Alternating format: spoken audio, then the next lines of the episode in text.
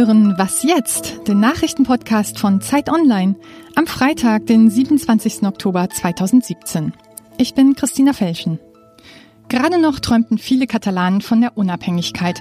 Nun steht ihre Regierung kurz vor dem Aus. Der spanische Senat trifft heute zwei folgenschwere Entscheidungen. Wird er die katalanische Regierung absetzen? Und soll es noch andere Zwangsmaßnahmen gegen die Region geben? Die Entmachtung kommt ziemlich sicher. Präsident Mariano Rajoy hat den Senat nämlich dazu aufgefordert und seine konservative Partei hat dort die Mehrheit. Langfristig ist für Katalonien aber viel wichtiger, ob es seine Autonomie behalten darf. Wenn die Sonderrechte wegfallen, würde Madrid bald sämtliche Behörden und die Polizei in der Region steuern. Kataloniens Präsident Carles Puigdemont hat gestern eine letzte Chance vertan, den Konflikt doch noch zu entschärfen. Er hätte Neuwahlen ausrufen können, verzichtete dann aber. Sinngemäß sagte er, er könne Rajoy einfach nicht trauen. Wer garantiere ihm denn, dass Madrid Katalonien nicht trotz Neuwahlen einfach die Autonomie entzieht? Wer noch einmal mit Air Berlin fliegen will, sollte sich beeilen. Heute Abend startet der allerletzte Flug. Die Airline flog seit fast 40 Jahren. Ihre Insolvenz führen Kritiker auf eine zu schnelle Expansion und die Konkurrenz durch Billigflieger zurück. Die Flugzeuge der Airline dürfen aber bleiben. Die meisten gehen an die Lufthansa. Anders geht es den Mitarbeitern. Von ihnen müssen sich Tausende auf eine Kündigung einstellen. Redaktionsschluss für diesen Podcast ist 5 Uhr.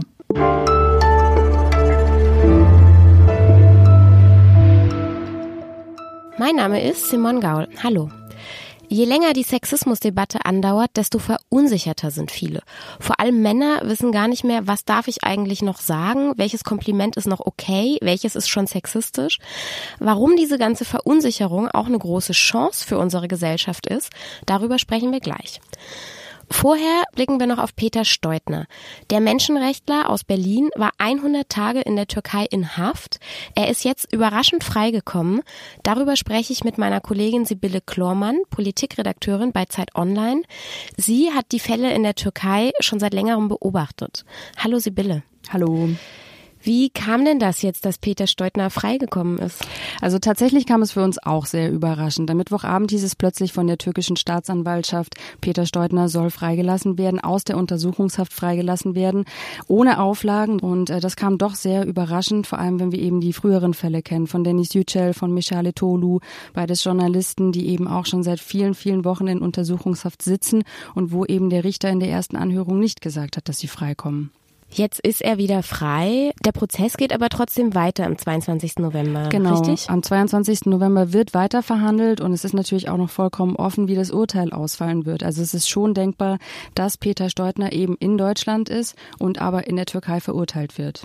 Und was passiert dann? Naja, das ist äh, natürlich äh, etwas unklar, aber man kann schon ein bisschen mutmaßen, dass die Bundesregierung dann sich schon auch dafür einsetzen wird, dass äh, Peter Steutner in Deutschland bleibt. Also es gab einen Fall zum Beispiel im August, da wurde der Schriftsteller Dogan Akanli ähm, in Spanien festgenommen auf Anraten der Türkei, die eben schon einen Haftbefehl gegen ihn ausgestellt hatte. Und äh, damals hat eben auch äh, Außenminister Sigmar Gabriel in Spanien angerufen und hat eben gesagt, bitte liefert ihn nicht aus. Das ist ein Schriftsteller, der auch eine äh, deutsche Staatsangehörigkeit hat. Und ähm, unter anderem heißt es halt, die Menschenrechtslage in der Türkei ist so schlecht, dass man eben niemanden dorthin ausliefern will. Und ähm, das wird sicherlich im Fall Peter Steutner auch eine Rolle spielen. Und könnte das jetzt sein, Sigmar Gabriel hat dann auch, als die Freilassung bekannt wurde, ähm, gestern noch gesagt, das ist jetzt ein erstes Zeichen der Entspannung. Er meint die deutsch-türkischen Beziehungen, die ja sehr angespannt sind. Wie siehst du das? Ist das ein Zeichen der Entspannung? Also in den letzten Monaten sind die deutsch-türkischen Beziehungen nicht gerade sehr gut äh, und harmonisch abgelaufen. Und zwar unter anderem wegen Yücel und auch wegen Tolu. Und äh, man hat ja auch gesehen, dass diese ganzen diplomatischen Bemühungen bislang nicht sehr viel gebracht haben. Bis jetzt eben auf diesen ersten Fall Peter Steutner, wo Altkanzler Schröder vermittelt hat und wo tatsächlich eben auch der Rechtsstaat äh, tatsächlich mal Recht gesprochen hat aus Sicht der Bundesregierung. So hat es auch Sigmar Gabriel formuliert. Und ähm, natürlich kann man das als ersten Schritt Schritt werten. Aber ich würde definitiv nicht von einer Entspannung sprechen, weil es sind noch so viele Menschen in Haft und äh, die wissen noch nicht mal, was die Anklagepunkte gegen sie sind. Und, ähm, und da kann man definitiv nicht von einer Entspannung reden. Höchstens von einem ersten Schritt. Danke, Sibylle. Gerne.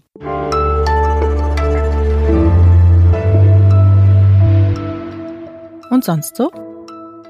Am Wochenende wird wieder die Uhr umgestellt. In der Nacht von Samstag auf Sonntag wird die Uhr von 3 Uhr auf 2 Uhr zurückgedreht.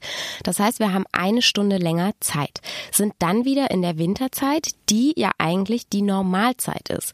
Denn die Sommerzeit, die wurde das erste Mal Anfang des 20. Jahrhunderts eingeführt, damals mit dem Argument, Energie sparen zu wollen. Inzwischen gibt es viele Kritiker, auch das war schon immer so, die Zeit wurde immer mal eingeführt, wieder abgeschafft, wieder eingeführt, wieder abgeschafft. Und auch heute ist die Mehrheit der Deutschen dafür, diese Zeitumstellerei abzuschaffen. Ich würde mir dann aber eigentlich wünschen, dass wir dauerhaft in der Sommerzeit bleiben und nicht in der Winterzeit, die ja eigentlich die Normalzeit ist. Wäre doch schön, wenn wir nachmittags immer eine Stunde mehr Licht hätten, auch und gerade in dem dunklen Winter.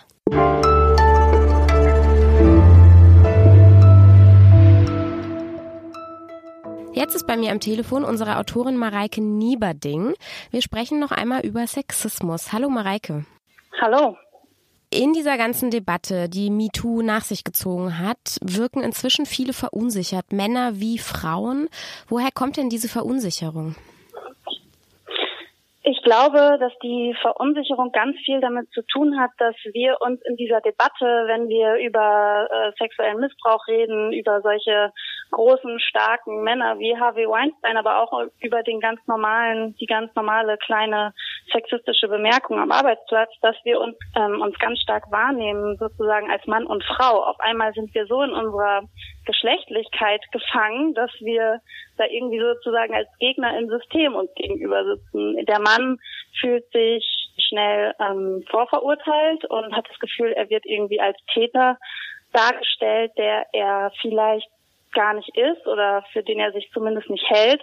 Und ich als Frau bin auf einmal in so einer Opferrolle, in der ich aber vielleicht auch gar nicht so gerne sein will. Und ich glaube, das führt sozusagen zu so einer ganz starken ähm, Verunsicherung und zu so einer, ein bisschen auch einer Verklemmung im, im gemeinsamen Gespräch, weil wer möchte schon gern Täter sein und wer möchte schon gern Opfer sein? Ja. Und wir sind es trotzdem. Habe ich auch beobachtet. Also auch in meinem Bekannten- und Freundeskreis. Das, das zieht sich schon so ein bisschen durch. Du schreibst jetzt gerade in einem Text für Zeit Online, dass diese Verunsicherung auch eine Chance ist. Was ist denn daran eine Chance? Ich habe eher das Gefühl, es ist ganz schön anstrengend.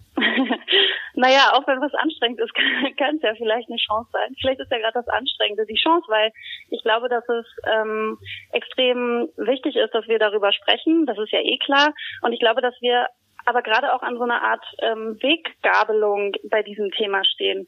Also ich bin gerade 30 geworden und ich glaube einfach, dass unsere Generation, die, die da jetzt in, in die Büros, in die Posten, wie auch immer kommen, also wir sind ja die, die Zukunft der Männer und Frauen, die jetzt gemeinsam überlegen können, wie wir unser, unser Mann und Frau sein gestalten wollen. Und wir, ich glaube, wir können es ähm, anders gestalten als die Generation der Männer und Frauen im Alter von Harvey Weinstein. Also die Zeiten sind ja vorbei, wo ein Mann der Starke sein muss, die Schulter zum Anlehnen, wo ähm, er irgendwie der Alleinherrscher ist. Das hat sich ja zum Glück alles so ein bisschen verändert, vielleicht noch nicht ähm, zu unserer vollen Zufriedenheit, aber ähm, ich glaube, jetzt ist der Moment, wo sozusagen wir auch oder vor allem die Männer meiner Generation, glaube ich, die Chance haben zu verstehen, dass wir die Gleichberechtigung der Geschlechter, von der sie ja auch profitieren und die sie ja auch wollen, ähm, dass wir die Chance haben, sozusagen das auch gemeinsam zu machen und Feminismus,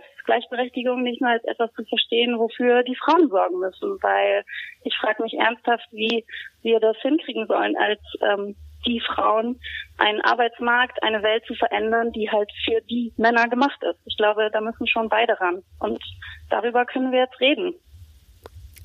Wir zwei haben jetzt leider keine Zeit mehr, aber äh, du hast auch noch ein paar schlaue Ideen, was konkret Männer ändern könnten. Diese schlauen Ideen schreibt Mareike Nieberding in einem Text auf und den können Sie auf Zeit Online lesen. Danke dir, Mareike. Das war die letzte Folge von Was jetzt für diese Woche. Eine neue Folge gibt's am Montag. Schönes Wochenende. Tschüss. Das ging aber schnell. ja, danke. Ich würde gerne länger mit dir sprechen.